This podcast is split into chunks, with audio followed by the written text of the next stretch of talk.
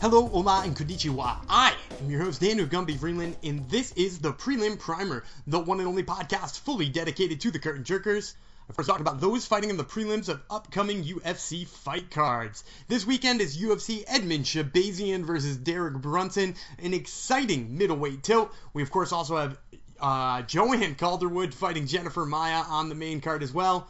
But those of you who frequent the show already know we are not here to talk about either of those fights or any of the fights on the main card for that matter, because this is the prelim primer. Now, those of you who are new to the show, you might be asking, why are we just looking at the prelims? Why are we not looking at a main card that's got, you know, title shot implications in multiple fights? The answer is really simple. The answer is we know that you guys probably already know a lot about Edmen Shahbazyan, Derek Brunson, uh, Joanne Calderwood, all, all of those fighters you probably already know quite a bit about but you probably don't know a lot about these fighters on the prelims, and that's where we think we can come in and help because there's a lot of value to be added whether you're gambling or playing daily fantasy sports when you're looking at the prelims. And speaking of playing fantasy sports or gambling, this episode is brought to you by AJ's Action Pack ActionPackSportsBets.com.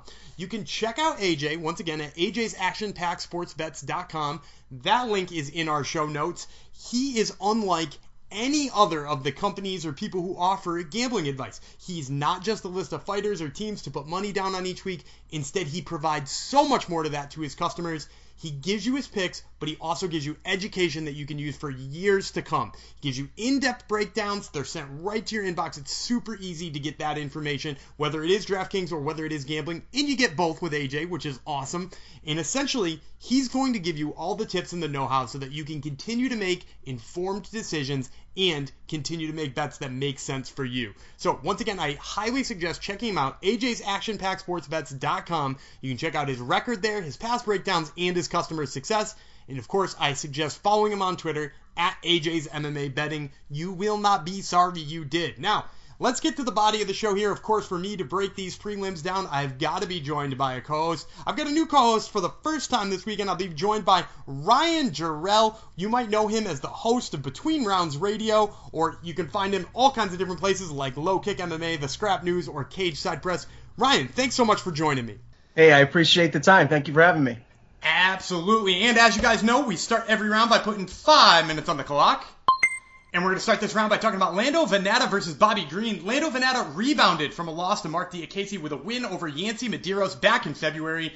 Uh, he also has reached. Oh no, sorry, that's Bobby Green. Bobby Green is back to his winning ways after two straight losses. He beat Clay Guida back in June. Now these two have already fought. They fought all the way back in 2017. How much of that fight do you think we can take away and we can apply to this fight? You know, as I think most mixed martial artists will tell you, they're constantly evolving. I think both guys uh, you think are better now versus, you know, three years ago. The thing about Lando Vannata for me, like, I get really confused because when I first saw him come on the scene and he had Tony Ferguson wobbled, he, he looked like someone that could really make a run at 155 pounds. And, and since then, it just hasn't translated to wins. He's, he's lost to Diakiese. He's lost to Drakkar, uh, Klose, uh, Teymur. I mean, granted, all three of those fights went the distance, but Vannata really just he hasn't looked as as the fighter that I thought he was going to be. So I'm really intrigued about this fight because Bobby Green brings it. He's a gamer, he's a veteran. I mean, he's 25 10 and 1. He's been around for quite some time now. And these guys' styles, this is going to make it could be fight of the night. These two really go in there. They like to get after it. I think this fight's going to stay on the feet. Um, I think Vannata should win this fight. I think he has more ways to maybe potentially clip Bobby Green and, and finish the fight. But this could go either way. I'm really intrigued about this one, and I do think it could end up being fight of the night. Yeah, and here's a question for you too. Lando Vannata also really underrated wrestling. Do you think there's any chance he leans on that whatsoever, or does he just absolutely get suckered into the classic Bobby Green, drag him out, knock him down kind of fight? I, I think the only way Vannata is gonna make turn this into a wrestling match is if Green hurts him, and he he needs to lean on that, and he needs to get the fight off of the feet onto the ground. Uh, Vannata has proven in the past he, has got a tough chin. I mean, he trains at for a lot of people's money, maybe the best gym in the world, Jackson Winkeljohn. Uh, you know, so he I, I, feel like that's the only way this fight will go to the ground is, is if he gets hurt and, and he needs a, a little breather, so to speak. Makes a lot of sense to me. We are at the end of the time for this fight. I do need an official prediction for you. Who you got and how you got him? You know, again, like I said, I think this really could be fight of the night. Uh, I respect both of these guys tremendously. I think Vannata is going to win a decision in a very close stand-up war. Yeah, and I'm going to go the exact same way with you. I, I, think there's no way this fight doesn't go to decision. I like Lando Vannata being just a little bit more crafty on the feet here. Um, and that brings us to our second fight, which is Frankie Saenz versus Jonathan Martinez. Frankie Saenz recently lost a two-fight streak because he lost to Marlon Vera. Uh, Jonathan Martinez had his own two-fight win streak snapped in a loss to Andre Ewell. So both of them coming off of losses after having a two fight win streak. Now, here's my question for you. Saenz is nearly 40 years old. He's fighting only about once a year. It is against very high level competition. How concerned are you as sort of the, the curve is dropping here for Frankie Saenz? That is definitely a concern. I, I, think a lot of fighters that fight at heavier weight classes, uh, you know, a la Daniel Cormier or even you know Dan Henderson at middleweight before he retired, you know, they their styles and they can translate into fighting into their 40s. I'm not so sure that's the case for smaller guys. Uh, however, 40 is a new 30, man. you can't convince me otherwise. I, I mean, and all of the, uh, I guess the, um, the, the smart, you know, uh, nutritional things that these fighters are doing and you know taking time off letting their body heal they're doing it the right way. They're they're lengthening their careers. And and I think Saenz if you look at who he's fought I mean geez the guys he's lost to I mean Urijah Faber one of the all-time greats in, in his weight class you know Eddie Wineland who at one point in time uh, was one of the best in the weight class as well you know and and he's beat guys like Iuri Alcantara and, and uh, so I mean he's been in there with the best of the best. I think Martinez is is a gamer. Uh, he's not quite as experienced as Frankie is, but uh, this is going to be a really interesting fight here, and uh, I could really see it going either way. But I am kind of leaning towards the, uh, the the elder statesman, so to speak, to get a, an important win at this point in his career. Yeah, and here's a question for you too, Frankie Saenz, Like you said, is a, is aging, but he seems to be resting the right amount. Is he going to be rest enough in the fight? Because let's face it, Jonathan Martinez does keep a little bit higher of a pace. Frankie Saenz is a little bit more of a grinder. How, much will that play in? Do you think his gas tank is, is something that we should worry about? Well, I, I, think that's the big question as to who wins and who loses this fight. Um, you know, as you said, you know, Frankie is getting a little bit older, so we're going to find out how much he does have left, if he's still a viable contender, and if the UFC will keep him around. Again, this is really a, a monster fight for both of these guys in their career. You know, they're, they're they're both coming off of losses. They need a win. I think this is smart matchmaking by the UFC, and you know, whoever loses this fight could potentially uh, be saying sayonara. Yep, and so it's time officially for that prediction. Who you got? How you got him? Man, this is another toss up, but I, I am leaning towards Frankie here. I, I, do feel like he's fought the better competition uh, overall, and, and I think he's going to find a way to, to get a win. Uh, I'm, I'm thinking uh, decision. All right, I'm going to go decision as well, but I'm actually going to go on the other side. I like Jonathan Martinez in this one. I think he probably sticks and moves enough and probably wins the late rounds because I personally am worried about that gas tank. And that's going to do it for the end of our first round. We're going to take a quick break, talk to our sponsors, and we'll be right back with round number two.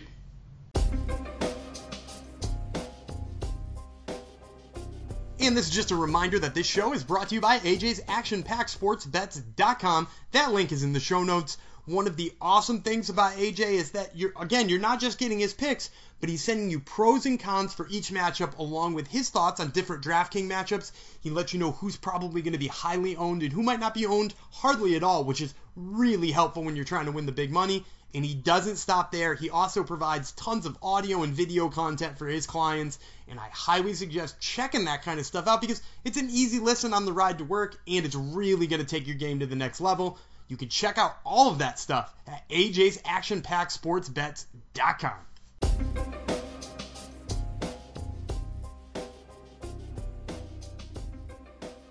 And we are back with round number two. We're going to put another five minutes on the clock. And we're going to start this round by talking about Ray Borg versus Nathan Maness. So Borg had a two fight win streak, but he lost that to, to Ricky Simón. He's going to be fighting Nathan Maness, who is making his UFC debut at 11 and 1. He picked up a KO back in February in an organization called HRMMA. So uh, obviously, Ray Borg, the weight has always been an issue. He has not looked stellar since coming up to Bantamweight, but they are giving him a newcomer here, a newcomer who's kind of unproven against high level competition. What are your sort of your thoughts on Ray Borg in that division and whether or not he can hang with not just the top of the division, but but even the bottom of the division. You know, I think the big question here, Daniel, is where's his head at? He's been through quite a lot over the last couple of years. I mean, he had six fights in a row canceled for, for various reasons. But you know, at the at the end of the day, I, I feel like a lot of fighters will tell you the um, the mental side of the game and confidence and all of that doesn't get enough uh, it, it, doesn't get enough, um, you know, importance, I guess, laid on it as to just going out there being the physically better man. I, and and I think that's the big question here: is where is Ray Borg at in his head? I mean, his son in 2018 was diagnosed with a brain condition. I know that's been very difficult on their on their family, um, you know, and, and he made it to the to the top of the uh, the heap there, fighting Mighty Mouse back in the day for uh, a, a title, and you know, did fairly well. I think he surprised a lot of people, actually taking him all the way into the fifth round. So he's got the skill set. And again, I mean, Nathan Maness making his UFC debut, this could be one of those fights where, you know, the UFC might be, I don't want to say throwing Ray Borg, uh, uh, a layup fight here because I don't think that's the case. I mean, Nathan's 11 and one. He he was the HR MMA 145 pound champion. He beat Jesse Arnett uh, in the second round, who I know very well. That guy's a gamer. That guy can fight. So this is not going to be an easy fight by any by any means. But I do think Ray Borg, again, a veteran here, uh, he needs a win, and uh, it's all going to come down to the mental side, in my in my opinion. I agree with you there too. I'm also interested to see how the wrestling plays out here because Ray Borg you're right. He he surprised a lot of people against Mighty Mouse, and I think the reason he surprised so many people is because his scrambling is top notch. He's one of the best scramblers in the UFC, whether he's doing really well or not. That fight with Casey Kenney showed a lot of that, even though he came out on bottom in, in that fight. He's fighting a guy here in Nathan Maness who does rely a little bit on his wrestling. And, and for a guy, you know, stepping into the UFC, you mentioned, you know, he did have that 145 pound fight. He's coming down to 35. That's going to be a little bit more tiring. You fight a good scrambler like Borg. I'm interested to see how that plays, but I do think that grappling aspect is going to be so big. And that actually brings us to our prediction. Who you got in this one, and how do you got him? Yeah, I actually agree with what you just said about the grappling aspect. I think that's going to be a big factor in this fight. Uh, because of that, I, do see Borg winning a, a tough hard fought decision. Again, I'm going with decisions here, but I'm going to change that. Moving on once we get some other fights. All right, so I, am going to agree with you on Ray Borg, but I am going to disagree with you. I'm going to get the finish in this one. I do say Ray Borg's submission skills come out here. Wouldn't be surprised to see him catch a guillotine or sprawl out on him and take his back uh, and finish it there. And that brings us to another very fun fight, which is Eric Spicely versus Markus Perez. Uh, Spicely recently brought back to the UFC last June after a short notice uh, fight with Deron Winn. He also had a, a two fight win streak with CES MMA before he got back. Perez coming off of a loss to Wellington Turman. So here's my question Spicely, super fun submission skills, but he doesn't seem to love to lean on him, right? Like he likes to throw his hands. Same with Perez. Perez has got a bunch of D'Arce chokes, loves to throw his hands. Any chance we get to see these two grapple?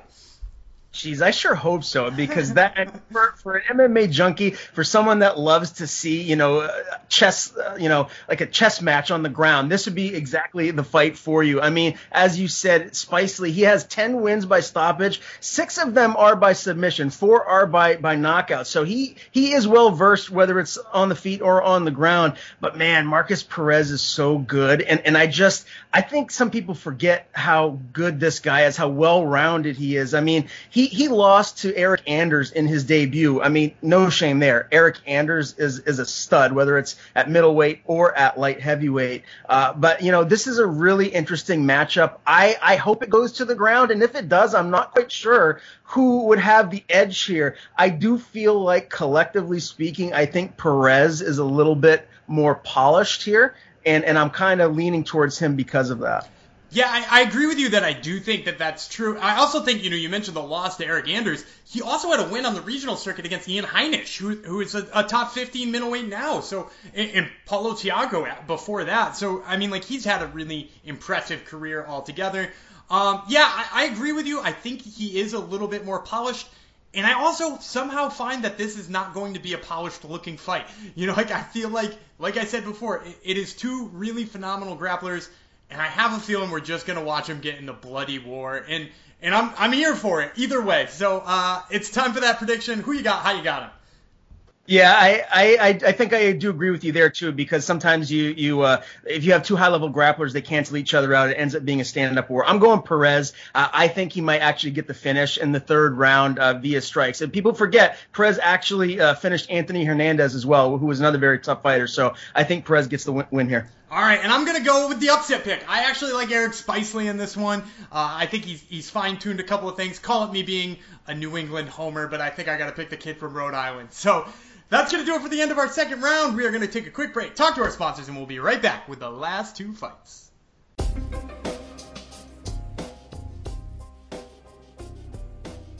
Hey guys, I just want you to listen real quick to what subscribers to AJ's ActionPackSportsBets.com are saying about AJ.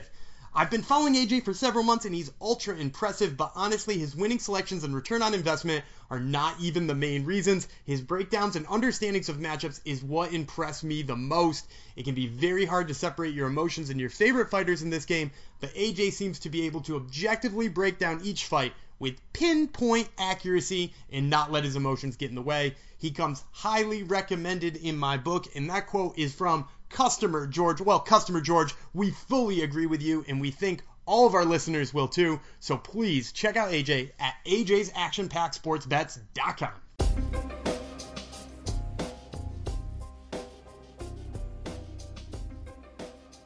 And we are back with round number three. Got two more fights to talk about, and we're going to put five minutes on the clock. And we're going to start this round by talking about Jamal Emmers versus Timur Valiev. So Emmers lost in his debut by split decision to Giga Chikadze. Valiev making his UFC debut. He's 16 and 2 on a six fight win streak. He last fought for a company called GFC back in December. So obviously a really tough debut for Jamal Emmers. Now he gets Valiev. What has he got to do to keep this fight on the feet where I think he's probably got his best chance in the fight on his feet? Well, here's my first question for you because Jamal Emmers is historically speaking, a featherweight. And I'm looking on Tapology and it's saying that this fight is taking place at 135 pounds. Is that correct? I, am uh, uh, as far as I'm aware, I believe this is taking place at 35 as well. But again, you know, Tapology, I usually trust them. You know, I've seen it a couple other places advertised this featherweight. But let's say this one's happening at bantamweight. I, I would worry about Emmers physically if this was happening at bantamweight. Uh, that's the thing too, because I actually just interviewed Jamal Emmers less than a month ago, and you know he walks around upwards, you know, in the 160s, you know, and he's even fought at lightweight before, and, and he said, you know, whether he wanted to take a short notice fight at lightweight or make the cut down to featherweight, that that's what he's looking for. So when I first saw that, that really got my attention because that could play a huge factor. We've seen it in other fights where a fighter cuts too much weight and affects his performance in a negative way come fight night, and that is a monster cut for a big man to get all the way down to 135. So if that's the case, I am concerned. Uh, I do agree with what you said earlier about Jamal's best chance to win this fight is on the feet. He's long. He's he's got a great reach. He knows how to use his boxing. And to follow up on what you said about Giga Chikadze, Jamal won that fight, in my opinion. You go back and watch it, and and I, I, mean, if you look at the significant strikes and just the output, Emmers won that fight. I think he got robbed there. Uh, but you know, again, at 135 with Valiev's uh, success and how good he is uh, on the ground, and he's a smart, well-rounded fighter, that could be a problem. So that that's something to really keep your eyes on if this is actually a bantamweight fight versus a featherweight. And if it is a featherweight fight, here's the question: Valiev going up in weight, is he able to get Emmers down, or does he have to win a standard fight here? Geez, I, am not sure that he would be able to get Emmers down. I, I, think Emmers is one of those guys that people, I don't want to say are sleeping on, but man, he's good. I mean, Giga Chikadze is really good, and Emmers was right in there. I mean, going toe to toe with him, and like I said earlier, I think he won the fight. I mean, you can go back to, what was it, 2017. Jamal Emmers beat Corey Sandhagen. He beat Corey Sandhagen. So I mean, that goes to show you right there the the high level uh, uh, of this this fighter. Um, I actually feel like Emmers should win um, if this fight was at 145. But again, I am very concerned if this is a bantamweight matchup. All right, well, give me a prediction for both of them: bantamweight matchup and featherweight matchup. Who you got in both of those, and how you got them? Well, I think if it was a featherweight matchup, I, I, I like Emmers. I, I, think he gets the job done. I'm not quite sure he finishes Valiev because he is pretty tough, but I think he would win a unanimous decision. And my concern here, if it is at 135, is Emmers having uh, some problems from the weight cut and maybe gassing and losing a decision uh, here in a very close fight. I agree with that, but I am actually going to give Valiev a slight lean, even in a featherweight fight here. I just think you know the the tenacity there in the takedown is, is just probably going to be a little bit too much. And it's you know I agree with you. It was a very close fight with Giga Chikadze, but at the same time, I think this is a whole different animal and a very different style fight. And that brings us to our last one, which is Chris Gutierrez versus newcomer Cody Durden. Uh, Durden, 11 and 2, making his debut, coming off a win back in July. That's right, July, just a couple of weeks ago at NFC 125, he won by 82nd TKO, took the guys back, pounded him out. Chris Gutierrez, meanwhile, is on a three-fight win streak. He beat Ryan MacDonald, Geraldo de Freitas, and then he leg kicked TKO'd Vince Morales. So obviously, you know, if you got a chance to see Durden recently, what'd you think of the newcomer, and what does he have to do here to be impressive just three weeks after his last impressive win?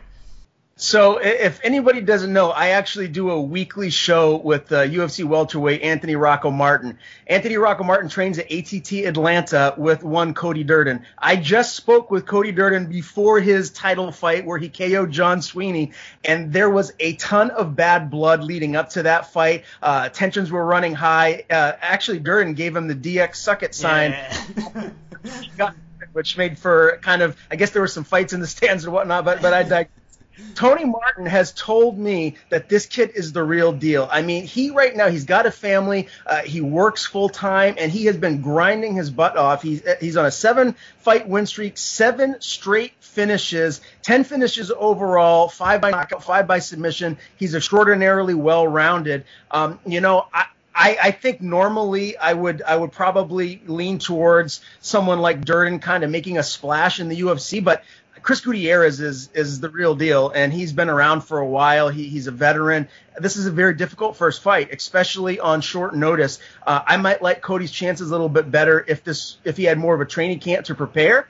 Um, but I think that could play a big factor here going in against a veteran like Gutierrez. And you saw what he did uh, with the leg kicks against Vince Morales, another high level fighter. So this is really intriguing. And I love the fact that it's starting off the the actual card, uh, the first fight of the night, because this is going to be a banger. Yeah, I agree with you entirely, and and I, I have similar concerns about those leg kicks. You mentioned them. You know, Durden is a guy who looks very good when he's grappling, right? Like I was very impressed by that takedown that took down uh, John Sweeney. I was impressed by how quickly he transitioned to the back. His ground and pound was great. Chris Gutierrez keeps distance so well. You know, those leg kicks are such a deterrent. You know, he, he's able to stick, he's able to move. It does definitely worry me based on the fact that, you know, it's just three three weeks since that fight at NFC 125. Ah, it's a tough call. We are at the end of that time, though. You got to give me your pick. Who you got? How you got him? Oh God, I hope Rocco, if he if he listens to this, he doesn't kill.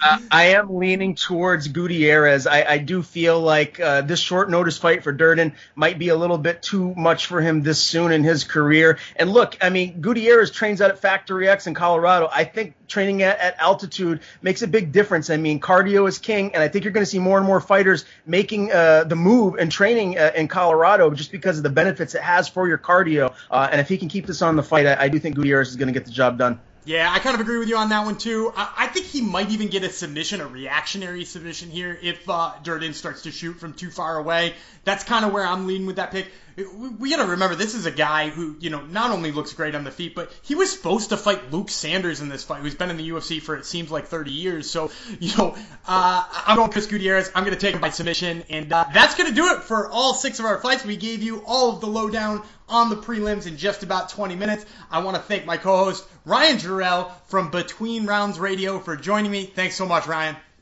Hey, thank you. My pleasure.